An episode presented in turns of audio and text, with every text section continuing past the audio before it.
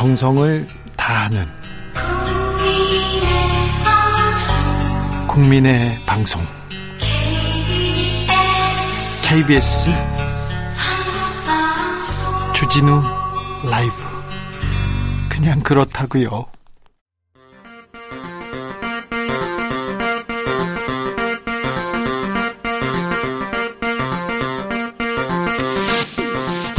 주진우 라이브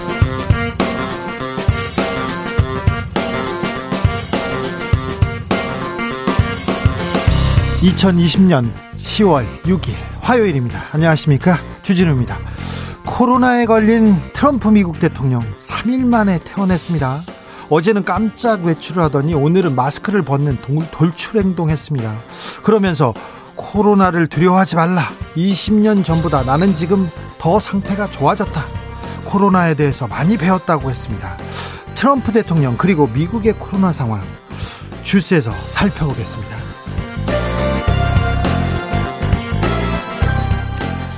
21대 국회 첫 국정감사 내일 시작되는데요. 먼저 외교 안보 분야 체크해 보겠습니다.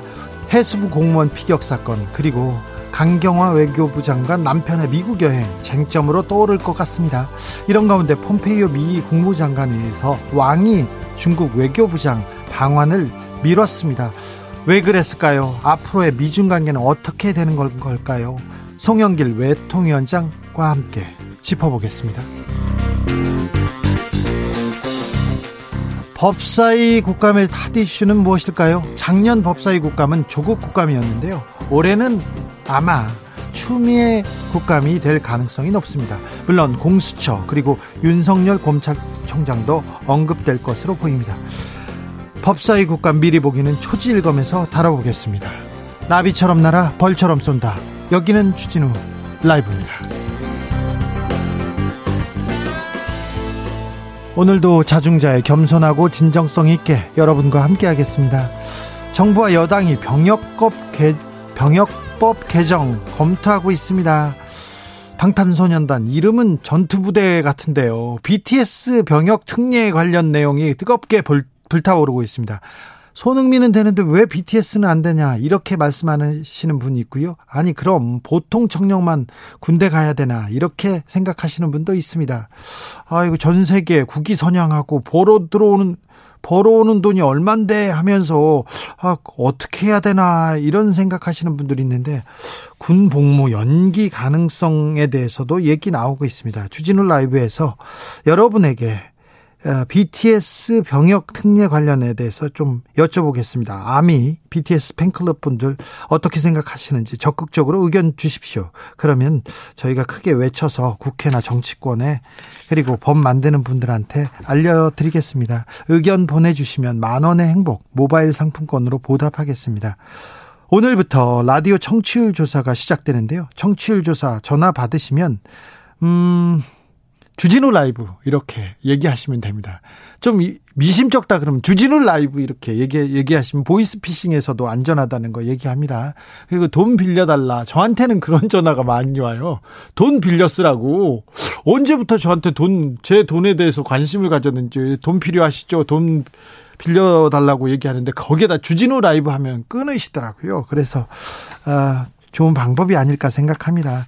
아, 나 청취율 조사 받았어요. 이렇게 해가지고 인증해 주시면 선물 드립니다. 많이 드리겠습니다.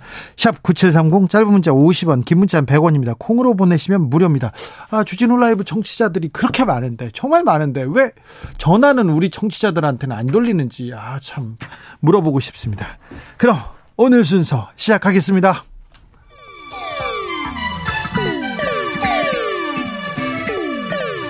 3805님, 그 언젠가 나를 위해 시사를 던져주던 단발머리. 주진우 라이브? 왜 이런 거저 시키는 거? 단발머리 휘날리며 늘 진실을 쫓겠습니다. KBS 1라디오 주진우 라이브.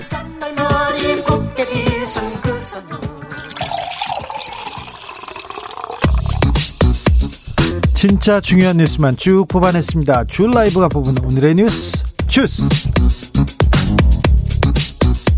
정상근 기자 어서 오세요. 네, 안녕하십니까?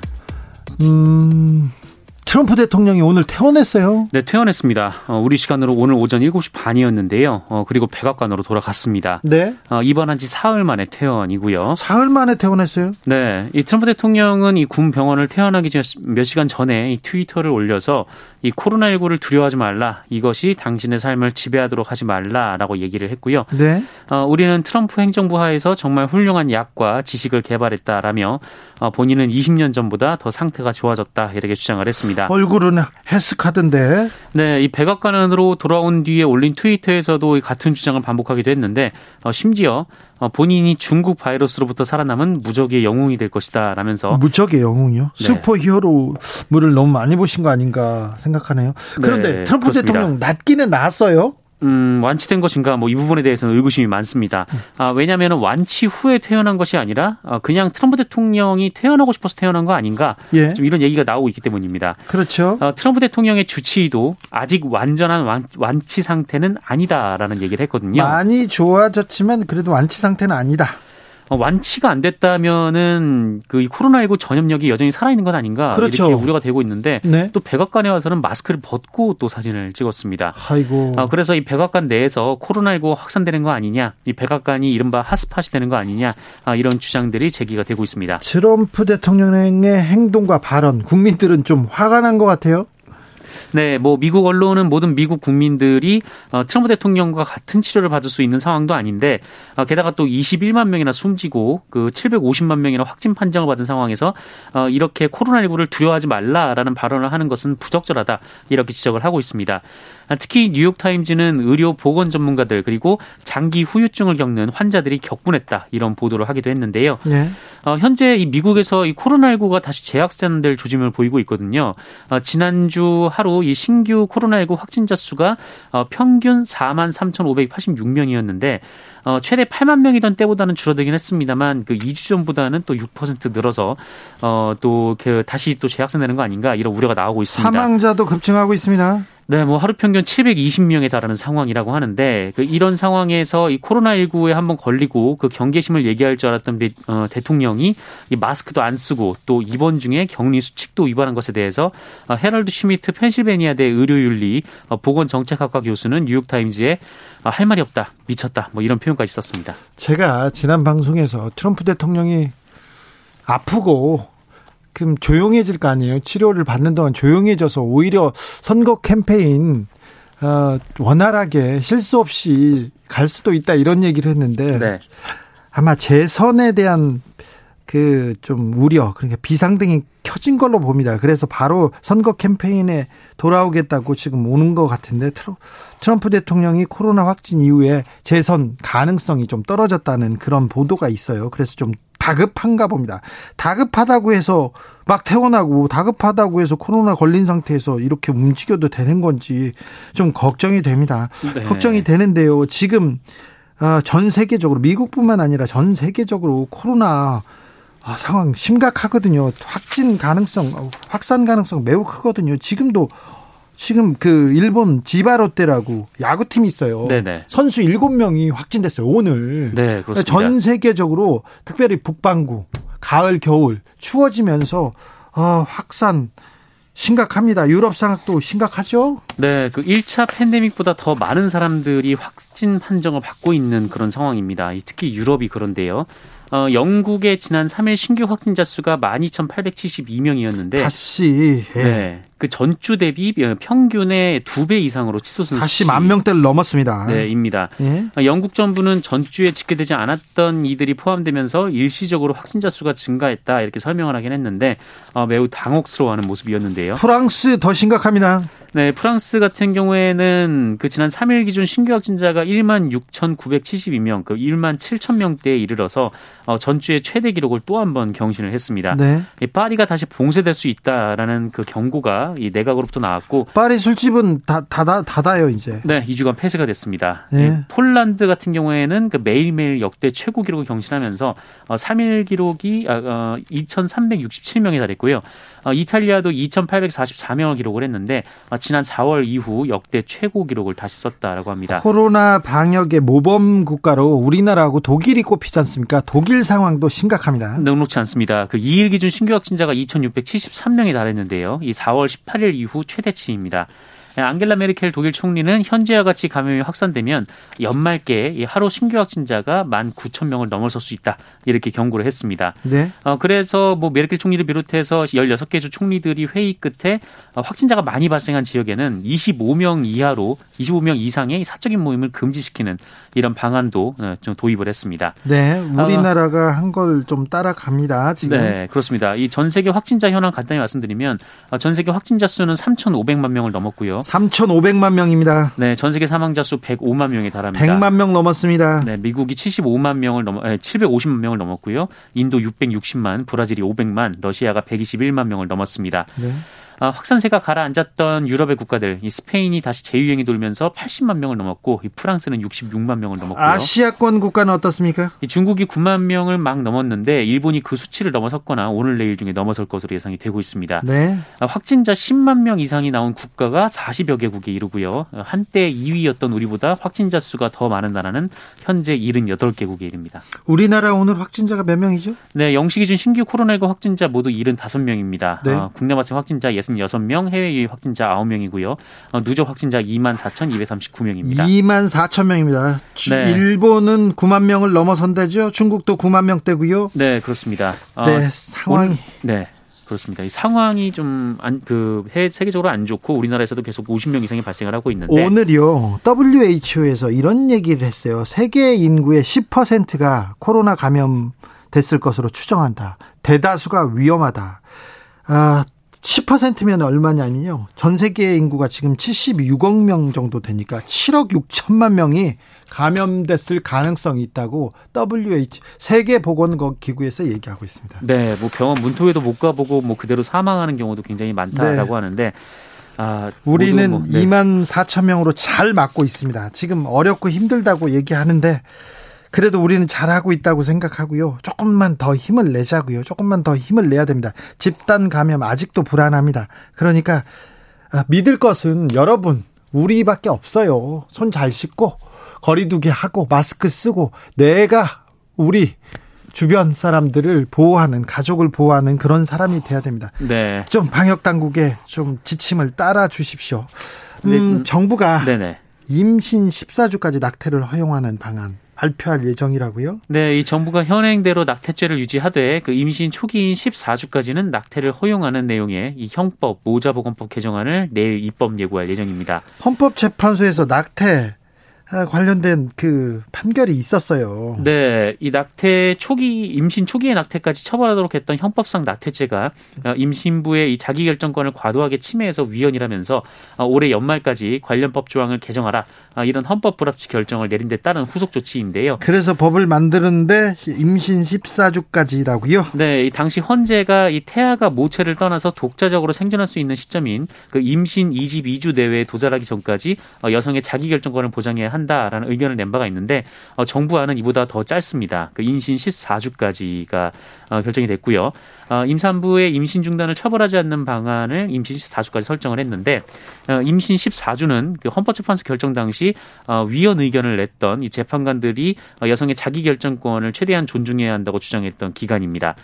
어, 다만 그 임신 중기인 24주까지는 성범죄 등 이 특정한 사유가 있는 경우 어, 낙태가 가능하도록 조건을 달기도 했습니다. 생명에 관한 문제고요. 여성의 자기 결정권에 관한 문제인데 조금 더 어, 이게 심도 깊게 논의된 후 결정됐는지는 조금 따져봐야 될 것 같습니다. 이 문제는 어, 나중에 저희가 다시 다뤄보도록 하겠습니다. 네.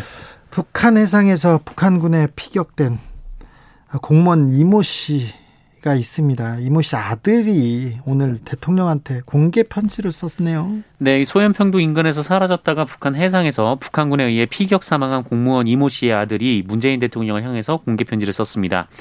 아, 이모군은 아빠가 잔인하게 죽음이라, 죽임을 당할 때 이 나라는 무엇을 하고 있었느냐라고 따져 묻고 어, 실종 전 여느 때와 다름없이 아빠와 통화를 했고 어, 동생에게는 며칠 후에 집에 오겠다면서 화상 통화까지 했다라면서 어, 이런 아빠가 갑자기 실종되면서 증명되지 증명되지 않은 이야기들이 어, 연일 화제거리로 나오고 있다 이렇게 주장을 했습니다. 그러자 대통령께서 직접 여기에 대한 답, 답을 하셨어요? 네, 문재인 대통령은 오늘 서해상에서 북한군의 총격으로 사망한 공무원의 아들이 쓴 편지에 관련해서 아버지를 잃은 아들의 마음을 이해한다. 나도 마음이 아프다라고 밝혔습니다. 아, 그러면서 해경이 여러 상황을 조사 중에 있으므로 어, 해경의 조사 및 수색 결과를 기다려보자 라면서 어머니 동생과 함께 어려움을 견뎌내기를 바라며 위로를 보낸다라고 했습니다. 네, 아버지를 잃은 아들의 얘기입니다. 그래서 마음이 많이 아프네요. 형이 얘기하고 아들이 아버지에 대한 죽음 어?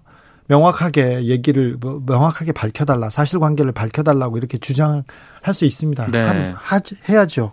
그런데 그 이그 그 얘기를 정치적으로 이용하는 거는 조금 조금 너무한 것 같다는 생각이 있어요. 그러니까 여든 야든 일단 어, 지금 해경에서 수사를 하고 있으니까 좀 지켜보고요. 어, 수색 결과를 좀 기다려 보도록 하죠. 네. 음, 네이버가 알고리즘을 조작해서 조작해서 제재를 받았어요. 네, 쇼핑 동영상 검색 서비스를 운영하면서 알고리즘을 인위적으로 조작해서 그 입점 업체나 자사 동영상을 상단에 올리는 행위를 했다가 이 공정거래위원회로부터 제재를 받았습니다. 네. 아, 공정위는 검색 알고리즘을 자신에게 유리하게 이 조정 변경해서 소비자를 기만하고 해당 시장의 경쟁을 왜곡한 네이버에 약 267억 원의 과징금과 시정 명령을 내렸습니다. 네, 그러니까 네이버에서 검색을 하면 뭐 무슨 문제를 뭘 사고 싶어요. 검색을 하면 자사 거 아니면 광고비를 받는 데 걸 맨 위로 올려준다는 거죠. 네, 그렇죠. 이제 보통 검색 결과가 뭐 다른 나라 같은 경우에는 많은 사람들이 찾는 물품들이 검색 결과 상단에 올라가기 마련인데 뭐 그런 줄 알았죠. 네, 그것이 이제 뭐 알고리즘인 것이죠. 근데 네. 이제 네이버 같은 경우에는 이 돈을 받거나 아니면 네. 자사의 콘텐츠를 상단에 노출시킴으로써 네, 이게 좀 시장을 좀 왜곡했다 이런 그 판단을 공정거래위원회가 했습니다. 네, 돈을 엄청 많이 벌었는데 267억 과징금입니다. 이것도 뭐 불복해서 소송을 한다고 하니까 이게 따져봐야 되는데 267억 네이버가 돈을 엄청 많이 벌어요. 이걸로도. 네. 그래서 267억은 너무 어, 좀 적다 이런 사람도 있습니다. K 미네르바님이 쇼핑만 했을 리가 뉴스도 안 그럴까요? 뉴스도 그런데 뉴스도 그런 적이 있죠. 지금 뭐 AI가 한다고 하는데 어, 그것도 좀 잘 따져봐야 될 것 같습니다. 2017년에 구글이라는 검색 엔진이 키워드 검색 때 광고를 이렇게 비슷한 비슷하게 광고를 우선 노출하는 그런 일이 있었어요. 네네. 그때 벌금이 액수가요. 3조 3천억 원입니다. 시장 규모가 다르다고 하더라도 아, 네이버가 번 돈, 아, 이걸로 번 돈이 제가 보기에는 267억 원이 아니라 훨씬 많이 될 텐데 훨씬 많이 될 텐데요. 좀 지켜보시죠. 네. 요즘 BTS가 화제입니다. 그런데 정치권에서 군 특례 문제로 BTS가 다시 화제가 되고 있습니다. 네, 뭐 BTS도 그렇고 뭐 BTS 팬 아미도 이 네. BTS의 병역 특례를 요구한 바는 없는데 어, 여권에서 이 BTS 병역 특례 얘기가 나오고 있습니다. 이 노웅래 민주당 최고위원이 어제 당 회의에서 어, BTS는 빌보드 1위로 1조 7천억 원의 경제 파급 효과를 냈다라면서 한류 전파와 국위 선양의 가치는 추정조차 불가능하다라고 주장을 했습니다. 어, 그러면서 BTS의 병역 그건 특례를 맞죠. 네, 그건 진, 맞는데 네네 진지하게 논의해야 한다라고 했는데 에? 예? 해외 독도 홍보 같은 사업에 BTS를 무보수로 참여시키는 방법도 있다 이렇게 제안을 하기도 했습니다. 네, 그러자요. 어, 뭐 그런데 뭐 지금 사실 이전부터 이 스포츠 선수들만 병역 특례 기회가 부여되는 것에 이것이 맞는가 좀 이런 지적은 있었거든요. 어, 근데 다만 뭐 국민의힘과 여당 내부에서도 이 대중문화 예술에 대한 병역 특혜에 대해서 특례에 대해서 공감을 하면서도 이 국위 선양자 기준을 어떻게 말할 것인가 뭐 이 부분에 대해서 좀 논란이 이 이야기가 좀 나오고 있습니다. 아직 법이 없어요, 법이. BTS 관련해서 병역 관련해서 찬반 의견 뜨겁습니다. 알로에님이 BTS 측이 데뷔 초부터 병역 기피하는 아이돌 되지 않을 거라고 했던 것 같은데 자유의사 아닌가요? 이 얘기합니다. 6762님 당연히 군대 가야죠. 능력 없다고 군대 가야 하나요? 싸이도 두 번 갔어요. 싸이 씨는 한 번은 병역이 좀 문제가 있어가지고 네. 한번 더 간 거고요. 네. 싸이가 왜 나와요 여기서? 네. 아, 네. 두 번 갔습니다. 싸이 씨, 재상 씨. 5949님, 방탄이 될 병역 연기라도 해주세요. 전성기는 아직 시작되지 않았다. 이렇게 얘기하는데 제가 좀 취재를 해봤는데 연기, 병역 연기 가능성이 조금 있습니다. 여기에 대한 논의는 조금 진행됐고요. 병역 특례는 아직 잘 모르겠어요. 이제 논의를 하는 것 같습니다. 제가 취재해 본 결과로는 연기에 대한 가능성이 좀 있다는 것까지만 얘기하겠습니다. 이경주님, 제 남동생도 저희 가족에겐 BTS 이상의 기쁨을 줬지만 해병대 다녀왔습니다. 우리 모두가 중요하고 소중한 사람인 만큼 누구나 평등하게 의무를 다해야 할 것 같아요. 이런 의견 주셨습니다. 네. 어, 제 친구는요, 가족에게 BTS가 아니라 정말 찢어지는 아픔을 줬는데 군대 간 친구도 있고요. 찢어지는 아픔을 주고 군대 안 간 친구도 있습니다. 근데, 아, 이, 이 병역, 형평성, 이 문제 때문에 굉장히 뜨거운 문제입니다. 이거 정치권에서 인기 영합 위주로 이렇게 마구 이렇게 굴릴 만한 문제는 아닌 것 같습니다. 음. 민주당 이낙연 대표가 경청을 찾아가서 공정경제 3법 통과 호소했습니다. 네, 이낙연 더불어민주당 대표는 오늘 이 손경식 한국경영자 총협회 회장과 6대 그룹 사장단을 만나서 이 공정경제 3법은 우리나라 기업의 건강성을 높이기 위한 것이지 골탕 먹기 위한 것은 아니다라고 밝혔습니다. 그런데요, 노동법에 대한 화두를 김종인 국민의힘 비대위원장이 쏘아 올리지 않았습니까? 네. 민노총에서는 네. 비판하네요. 오늘 오전 당사 앞에서 기자회견을 했는데 TV 어, 토론이든 라디오 토론이든 공, 개적으로 국민 시켜보는 가운데 이야기하자 응할 자신이 없으면 입 다물라 이렇게 비판했습니다. 공정경제 3법에 대해서 김종인 위원장은 찬성, 김진표 민주당 의원은 반대 쪽에 있습니다. 그리고 노동법 개정도 김종인 위원장이 드리블 하고 있습니다. 그래서 아 이 문제가 어떻게 균형을 맞추고 어떻게 흘러갈지 저희가 자세히 살펴보도록 하겠습니다. 다음 시간에요. 주스 정상근 기자와 함께했습니다. 감사합니다. 고맙습니다. 유성환님 임신은 남녀 간의 행위로 이루어지는데 낙태죄는 왜 여성에게만 적용되는 건지 이해가 안 되네요. 이해가 얘기했습니다. 4759님 저는 엄청 힘든 군대 생활을 해서 꿈으로도 가기 싫은 기억이지만 BTS가 BTS 군문, 군면제 억울하지 않을 것 같아요. 저 정도면 올림픽 5관왕 이상인 것 같습니다. 적극 찬성합니다. 참고로 아미는 아닙니다. 얘기했습니다. 김종민님, 나오나 제 74살이라고 하시던데 3시간 가까이 노래하시는 거 보고 인생 길게 보자고요. BTS 꼭 군대 가서 대한민국 남자들의 특권은 꼭 누리시길 바랍니다. 이런 의견도 주셨습니다. 네, 다양한 의견이 마구 몰려오고 있습니다. 교통정보센터 다녀와서 이어가겠습니다. 정현정 씨. 주진우 라이브.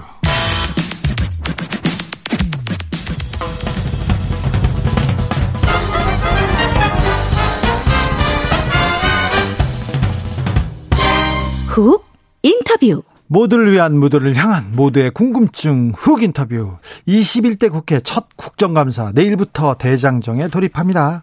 가장 주목되는 상임위는 바로 외통입니다. 최근 북한이 우리 공무원 피살한 사건 그리고 강경화 장관 배우자의 미국 여행 등 국감에서 뜨거운 화제가 될 것으로 보입니다. 거기에 남북 문제, 북미 문제, 미중 갈등 풀어야 할 현안 산적해 있는데요. 아, 외통위원장 송영길 위원장과 함께 이야기 나누겠습니다. 이야기, 나누겠습니다. 안녕하세요. 네, 안녕하십니까? 네, 오랜만에 뵈서 네, 반갑습니다. 네, 지금 어, 어디에서 오셨어요? 지금 국회 외교통일위원장실에서 인도네시아 외교위원장과 지금 통화를 하면서 네. 우리 KF 그 전투기 비행기 사업이 있습니다. 네. 인도네시아 협력 방안하고 네. 특히 네. 이번에 WTO 사무총장에 저희 유명희 통상교섭본부장이 출마를 했는데 네. 1라운드가 통과됐어요. 예. 8명 후보가 5명으로 좁혀졌고 이 5명 후보를 이번 내일까지 해서 2명으로 좁혀집니다. 네. 그럼 마지막 최종 3라운드에서 후 이제 사무총장을 선출하게 되는데 일단 2라운드 유명희의 2라운드 진출 가능성이 있습니까? 가능성 있습니다. 그래서 네. 지금 마지막까지 선거 운동을 하고 있습니다. 사실 그 문재인 대통령께서 도와주고 계셔가지고 예. 뭐 열심히 하고 있습니다. 사실 국감 때 위원장들 네. 상임위 위원장들 별로 안 바쁘잖아요. 사실 아. 그렇잖아. 위원장은. 네. 그래가지고 놀고 있냐고 제가 물어보려고 했는데 좀 일하고 네. 있다고 얘기하시네요. 열심히 했습니다. 지금 제가 중국 전인대 외사위원장과도 그때 통화하고 아니 러시아 통이잖아요. 무슨 인도네시아예요? 러시, 아에서는 지금 협력해주고 있고요. 네. 제가 전 164개국 전체 의원들 또 G20 국가 외교위원장들에게 전부 서신을 보내고 화상회의 통화를 하고 있습니다. 아 지금요? 네. 영어를 그렇게 하시나 잘 모르겠습니다. 자 추석 연휴는 잘 보내셨죠? 네. 추석 휴가비 전액을 울릉도 태풍 피해 주민들한테 이렇게 기부하셨다는 얘기 들었습니다. 네, 울릉도가 아시다시피 지난번에 태풍 마이삭이 지나갔는데 네. 어, 뉴스에서 이렇게 나오는 거예요. 태풍 지나갔다, 동해바다로 빠져나갔다 그러는데 실제로는 울릉도 독도는 떨고 있었거든요. 예. 그래서 너무 마음이 아파서 제가 우리 언론이 이 우리 한반도에는 상륙 안 했지만 동해바다에 울릉도 독도가 태풍 한가운데 있는데 너무 어, 무신경하다 네, 그랬더니 네. YTN이 보도도 해주고 그래서 아, 네. 되게 울릉도 군수님이 저에게 감사 전화 왔고 아 그래요? 네, 그래서 제가 거기에 좀 보냈습니다. 뭐 적은 돈이지만. 자, 추석 명절 휴가비를 얼마 받으셨어요? 400 정도요. 400만 원이요? 네. 아, 국회의원들은 추석 때 이렇게 명절 때 한 400만 원 정도 받습니까? 그런 것 같습니다. 좀 많이 받네요. 네, 저도 이번에 그 비용을 처음 알았습니다. 아, 그래요? 네. 더 열심히 일해 달라는 뭐 얘기죠. 네. 어, 위원장님들은 또 다른 비용도 많이 국감할 때 회의하면 회의 진행하면 돈도 또 나오나요? 예, 일부 비용이 나옵니다. 그렇습니까? 주로 이제 뭐 저희 관련 상임위 직원들 뭐 준비 비용 이런 데 들어갑니다. 네. 네. 국감 과정에 얼마나 돈을 버는지에 대해서는 제가 나중에 네. 명세표로 한번 따져보겠습니다. 제가 네. 한번 찾아갈게요. 네. 네. 얼굴 굳어지지 마시고요. 네. 자, 21대 국감. 아, 이제 돌입합니다. 21대 그러니까 국회 첫 국정감사입니다. 어, 외통위원장이신데 외통위에서는 어떤 이슈가 가장 뜨겁게 뜨겁게 다뤄질까요? 네, 뭐 아무래도 야당에서 문제 제기하는 것은 저희 해수부 공무원 피살 사건 예? 비롯해서 어또 지금은 이제 미국 대통령 선거가 있다 보니까 네? 아무래도 4대 강국 또 시진핑 주석의 방한 문제 그다음에 스가 일본 총리가 새로 이제 예, 출범을 했기 때문에 여러 가지 이런 4대 강국과 남북 문제가 집중 논의될 것 같습니다. 네. 어, 저기, 강경화 장관 남편 미국행 이런 것도 네. 논란이 네. 되겠지만 네. 이 문제는 어떻게 보세요? 그 강경화 장관께서 송구스럽다고 한 표현인 것 같습니다. 네. 사실 그게 근데 그 미국 그 해외여행 자제 권고를 했지만 미국 가는 것을 특별히 금지하고 있는 건 아니거든요. 예. 그래서 민경욱 전 의원도 지금 워싱턴에 가서 예. 국가 망신을 시키고 있는데 거기 또 황교안 전 대표께서도 지금 가, 가려 그러신다는 거 아니에요? 예. 그래서 그런데 이제 아무래도 어, 외교부 장관의 남편이다 보니까 네. 이게 문제가 되고 국민 눈높이에 좀 맞지 않는 면이 있는 것 같습니다. 그렇습니다. 국민들은 좀 신혼여행도 자제하고 있는데 네. 뭐 법은 어기진 않았지만 이거 좀 정서상 그런 거 아닌가 그런 의견도 좀 있습니다. 폼페이오 국무장관이 방한한다고 했다가 뭐 불가피하게 취소됐습니다. 왕이 중국 외교부장도 한국 방문 연기됐습니다. 이거 무슨 이유가 있는 건가요? 폼페이오 장관이 방한이 된 것은 아시다시피 트럼프 대통령이 코로나에 걸려서 입원해 있는 상황에서 예. 국무장관이 자리를 오래 비울 수가 없고 실제로 예. 펜스 부통령이 화요일까지 돌아오라 그랬답니다. 그래서 음. 24시간도 채 시간이 없어요. 일본을 방문한 게 아니라 인도 오스트레일리아의 쿼드라고 하는 사자 회담 회의가 일본에서 열리기 때문에 일본을 간 거지. 그 회의만 예, 참석했다 참석 바로 돌아가는 것이기 때문에 크게 의미 부여할 문제가 아니다. 이걸 가지고 한국이 소외됐다 이렇게 호들갑을 떠는 것은 네. 적절치 않다 이렇게 생각합니다. 코리아 패싱 이건 아니다 얘기하네요. 네, 네. 왕이 중국 외교부장은 왜 연기했을까요? 글쎄요, 거기도 뭐 어떤 사안이 있는지 모르겠지만 뭐 저는 시진핑 주석의 연내 방안은 추진될 걸로 생각이 듭니다. 아, 그렇습니까? 네. 예.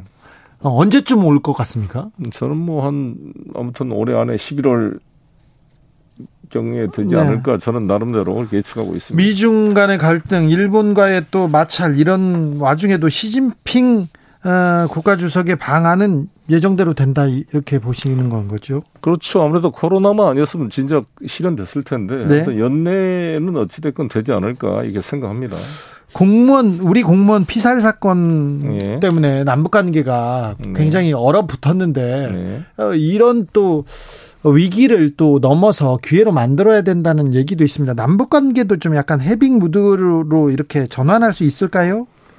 북한의 적극적 자세가 필요하다 봅니다. 저희 정부에서 어떤 그런 요청을 했습니다만 공동 조사 같은 걸 통해서 네. 정말 우리 국민들의 받은 상처를 위로해 주고 재발 방지를 하시는 게 필요하다. 그래서 제가 제안했던 게 소위 말하는 슈트킬 이, 이, 이 코로나 방역을 위해서 누구든지 뭐 쏘아라 이런 원칙을 제기했다 그러는데 그게 두만강 압록강이 아닌 NLL 우리가 14선언과 9.19 남북 합의에서 평화의로 구역으로 하기로 했던 이 지역을 네. 그렇게 하는 것은 적절치가 않다고 보기 때문에 그 해상 경계 준칙을 9.19 합의 정신에 맞게 저는 고쳐야 된다 이것을 주장하고 있습니다. 어, 저 트럼프 대통령이 코로나 걸리면서 네. October surprise 이거는 완전히 좀 물 건너 갔나요? 미국하고 중, 저기 북한 간에 좀 대화의 대화의 채널을 열고 있습니까? 아시다시피 지금 미국 대통령 선거가 너무 치열하기 때문에 트럼프 행정부가 그럴 여유가 없을 거라고 봅니다. 네. 이미 심리적으로나 여유가 없어서 예. 어찌됐건 네. 대통령 선거 이후로 북미 관계 모색이 되지 않을까. 북 입장에서도 트럼프 재선이 불확실한 상황에서 구체적 어떤 합의가 없이 그냥 보여주기식 이벤트 행사를 할 수가 없기 때문에 아마 쉽지 않을 것 같습니다. 이낙연 더불어민주당 대표가 미국 대선 이후에 한미 관계를 포함한 한반도 문제를 면밀하게 대처하기 위해서 당내에서 한반도 TF를 구성해서 가동하겠다 이렇게 큰 포부를 열어 밝혔습니다. 그러면서 위, 위원장이 한반도 TF 단장으로 네. 송영길 의원을 이렇게 임명했습니다. 네. 왜 그랬죠? 아니 지금 어찌됐건 11월 3일 날 미국 대통령 선거가 끝나게 되면 약간 불투명한 면이 있습니다만 만약에 바이든 행정부가 출발하게 된다면 네.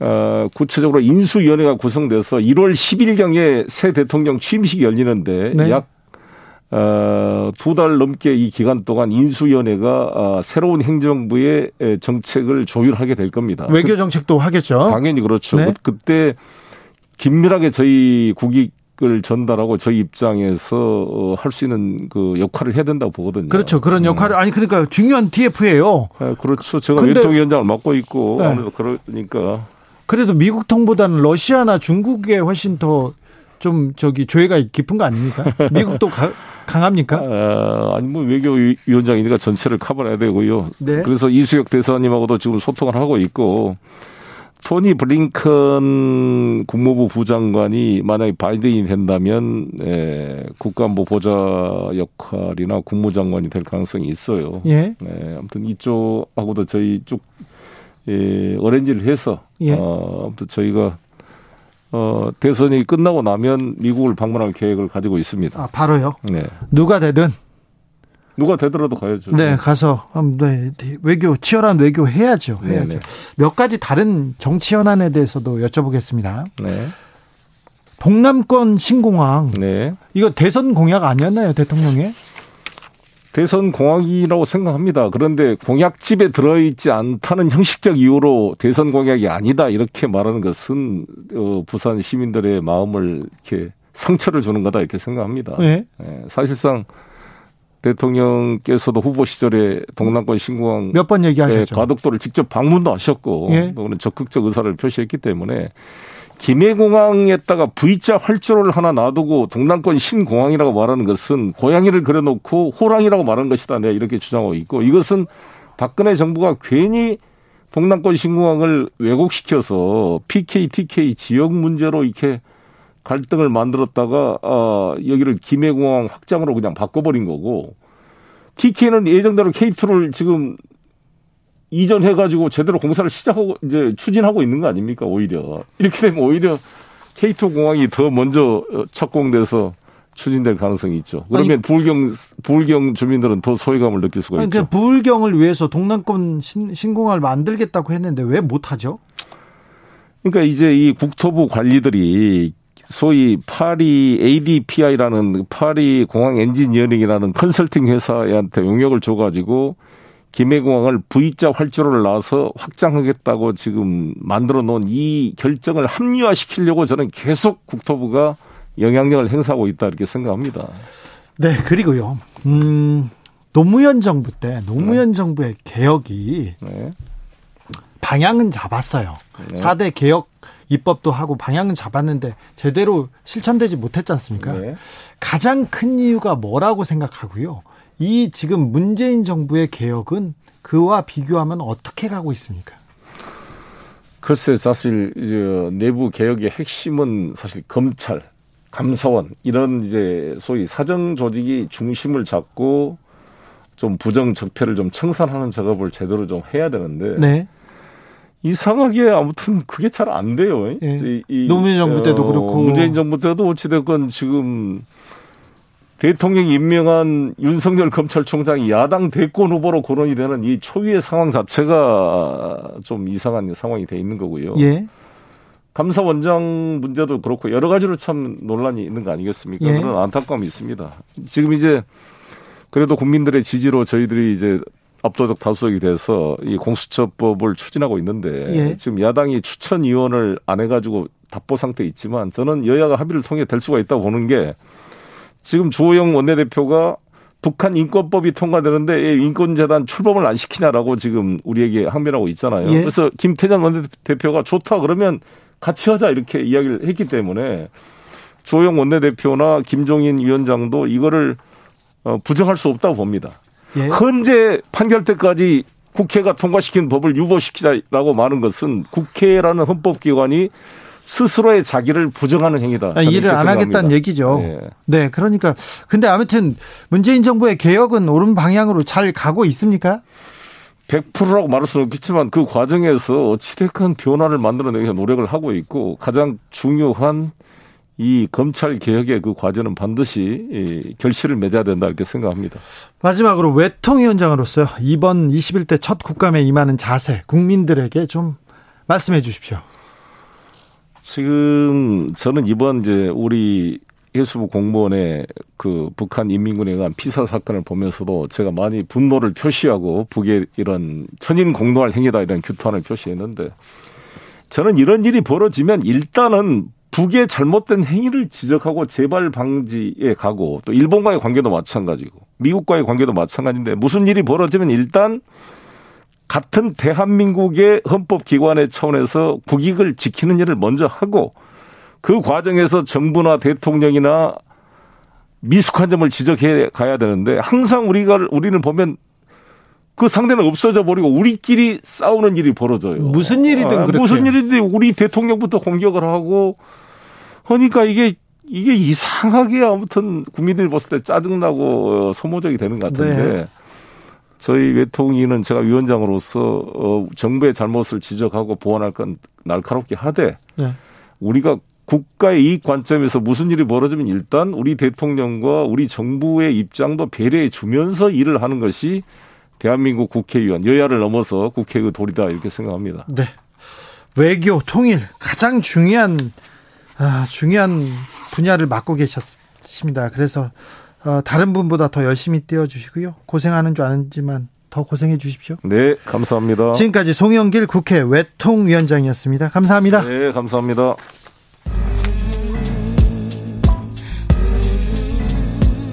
나비처럼 날아 벌처럼 쏜다. 주진우 라이브.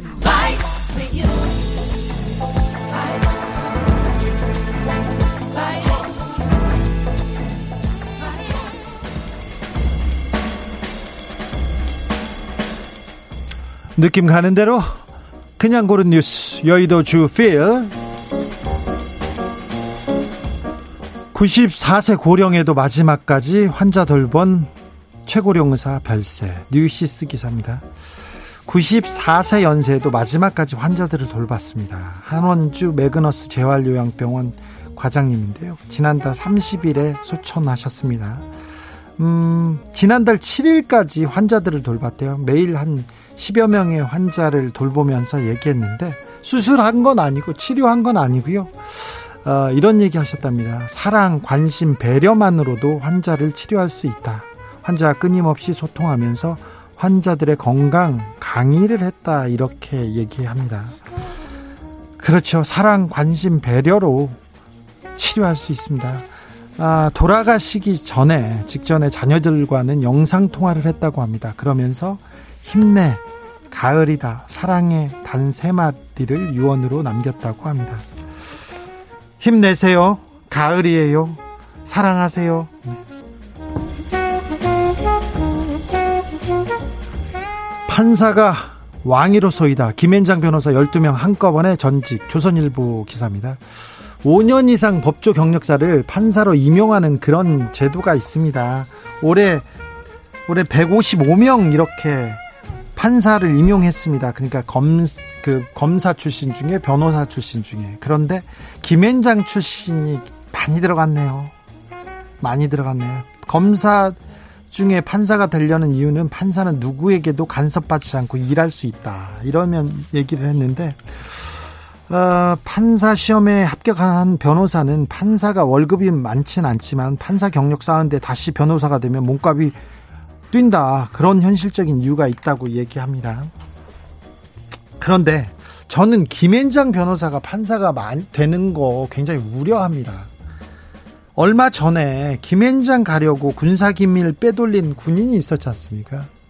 그리고 대, 우리나라 관료 중에 재경부, 공정위, 이런데 국세청 이런데 공무원 중에 삼성 삼성 그 다음에 김앤장 가려고 이렇게 활동하시는 관료들이 너무 많아요. 관료였다가 김앤장 고문으로 갔다가 다시 공무원이 돼요. 장관이 되거나 차관이 되거나 그 다음에 김앤장 고문으로 가는 그런 공식이 이어집니다.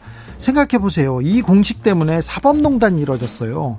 일본 전범 기업을 김앤장이 변호했습니다. 김앤장이 청와대로 움직였어요. 외교부를 움직이고 법무부를 움직였습니다. 장관들이 모여서 일본 전범 기업들을 위해서 활동했습니다. 그리고는요, 다시 김앤장 고문으로 가셨어요.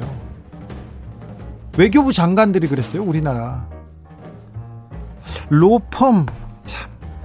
아, 이거 어찌 해야 되는, 안 그래도 판사들을 가장 많이 모셔가는 데가 김앤장인데, 그래서 김앤장 쏠림 현상이 그냥 많습니다. 제가 기자를 그만두겠다고 얘기했는데, 가장 먼저 연락 온 것도 대형 로펌이었어요. 어딘지는 얘기하지 않겠는데 여러분이 짐작하는 데가 맞아요. 좀 걱정입니다. 걱정입니다. 당장 일본 떠나라. 짐 로저스의 날샌 경고.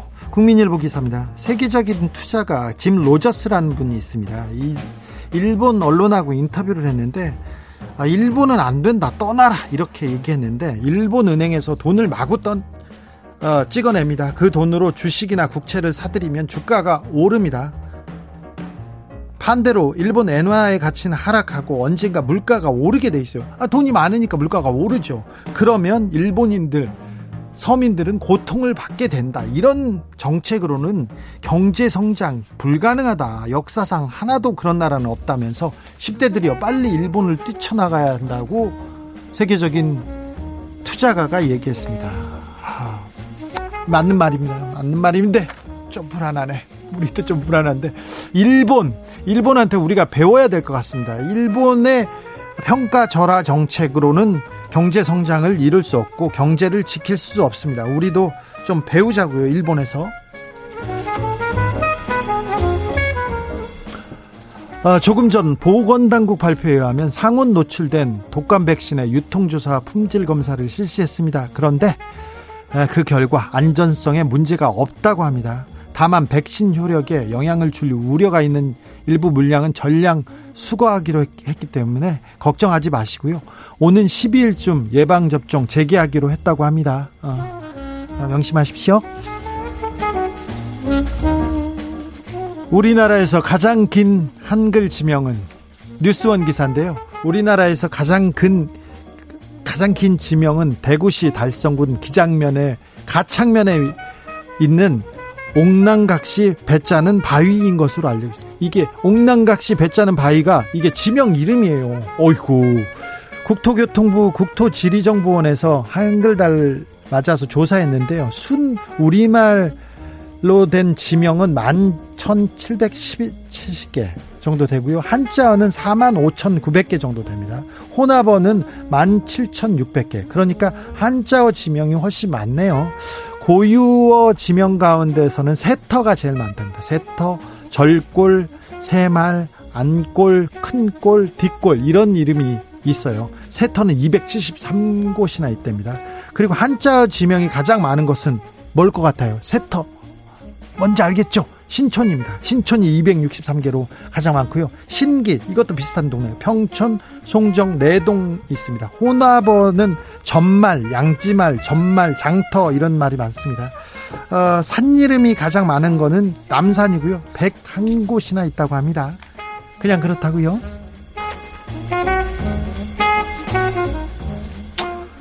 아, 프란체스코 교황의 새 회칙 발표 코로나 팬데믹은 자본주의의 실패. 경향신문 기사입니다. 코로나 시대에 프란치스코 교황이 회칙을 발표했습니다. 회칙은 어, 교황이 전 세계 가톨릭 교회 신자들에게 보내는 편지예요. 공식적인 편지로 신의 가르침이다 이런 이렇게 새겨들으면 됩니다. 아, 교황이 이렇게 얘기합니다. 코로나 19 팬데믹으로 무능한 정치와 시장 자본주의의 실패를 확인했다. 인류애를 중심에 둔 새로운 삶의 방식을 찾아야 한다. 새로운 삶의 방식을 찾아야 한다고요. 그러면서 팬데믹 위기는 정치와 경제 제도를 개혁해 가장 피해를 입은 사람들의 문제를 풀어야 한다는 저의 믿음을 더욱 강화시켜 주었다. 세계적 보건 위기는 마술처럼 여겨졌던 시장 자본주의의 실패를 증명했다. 또 이런 얘기도 합니다. 개인의 이익만 강조하고 공공의 삶을 약화시키는 세상에서 우리는 그 어느 때보다 외롭다. 외롭죠? 외롭죠? 건전한 논쟁보다는 과장, 극단주의, 양극화가 정치적 도구가 되었다. 정치가 가난한 이들을 더 큰 가난과 절망으로 몰아넣는 것은 부끄러운 일이다. 라고 비판했습니다. 우리한테 하는 말 같아요. 건전한 논쟁은 없고, 과장, 극단주의, 양극화, 너무 정치적으로 심하지 않습니까? 교황은 마지막으로 이런 얘기도 했습니다. 선의와 사랑으로 함께하는 삶, 정의와 연대는 한 번에 성취되지 않는다. 매일매일 우리가 실현해야 된다. 실현해야 한다. 같은 집을 공유하는 지구의 자식들로서 동료 여행자로서 모든 형제 자매들이 각자의 신념과 목소리를 갖고 꿈꿀 수 있게 해달라. 네. 큰 울림을 주십니다. 우리 교황님께서. 캐롤 키드의 오버 더 레인보우 들으면서 저는 잠시 쉬었다가 6시에 돌아오겠습니다.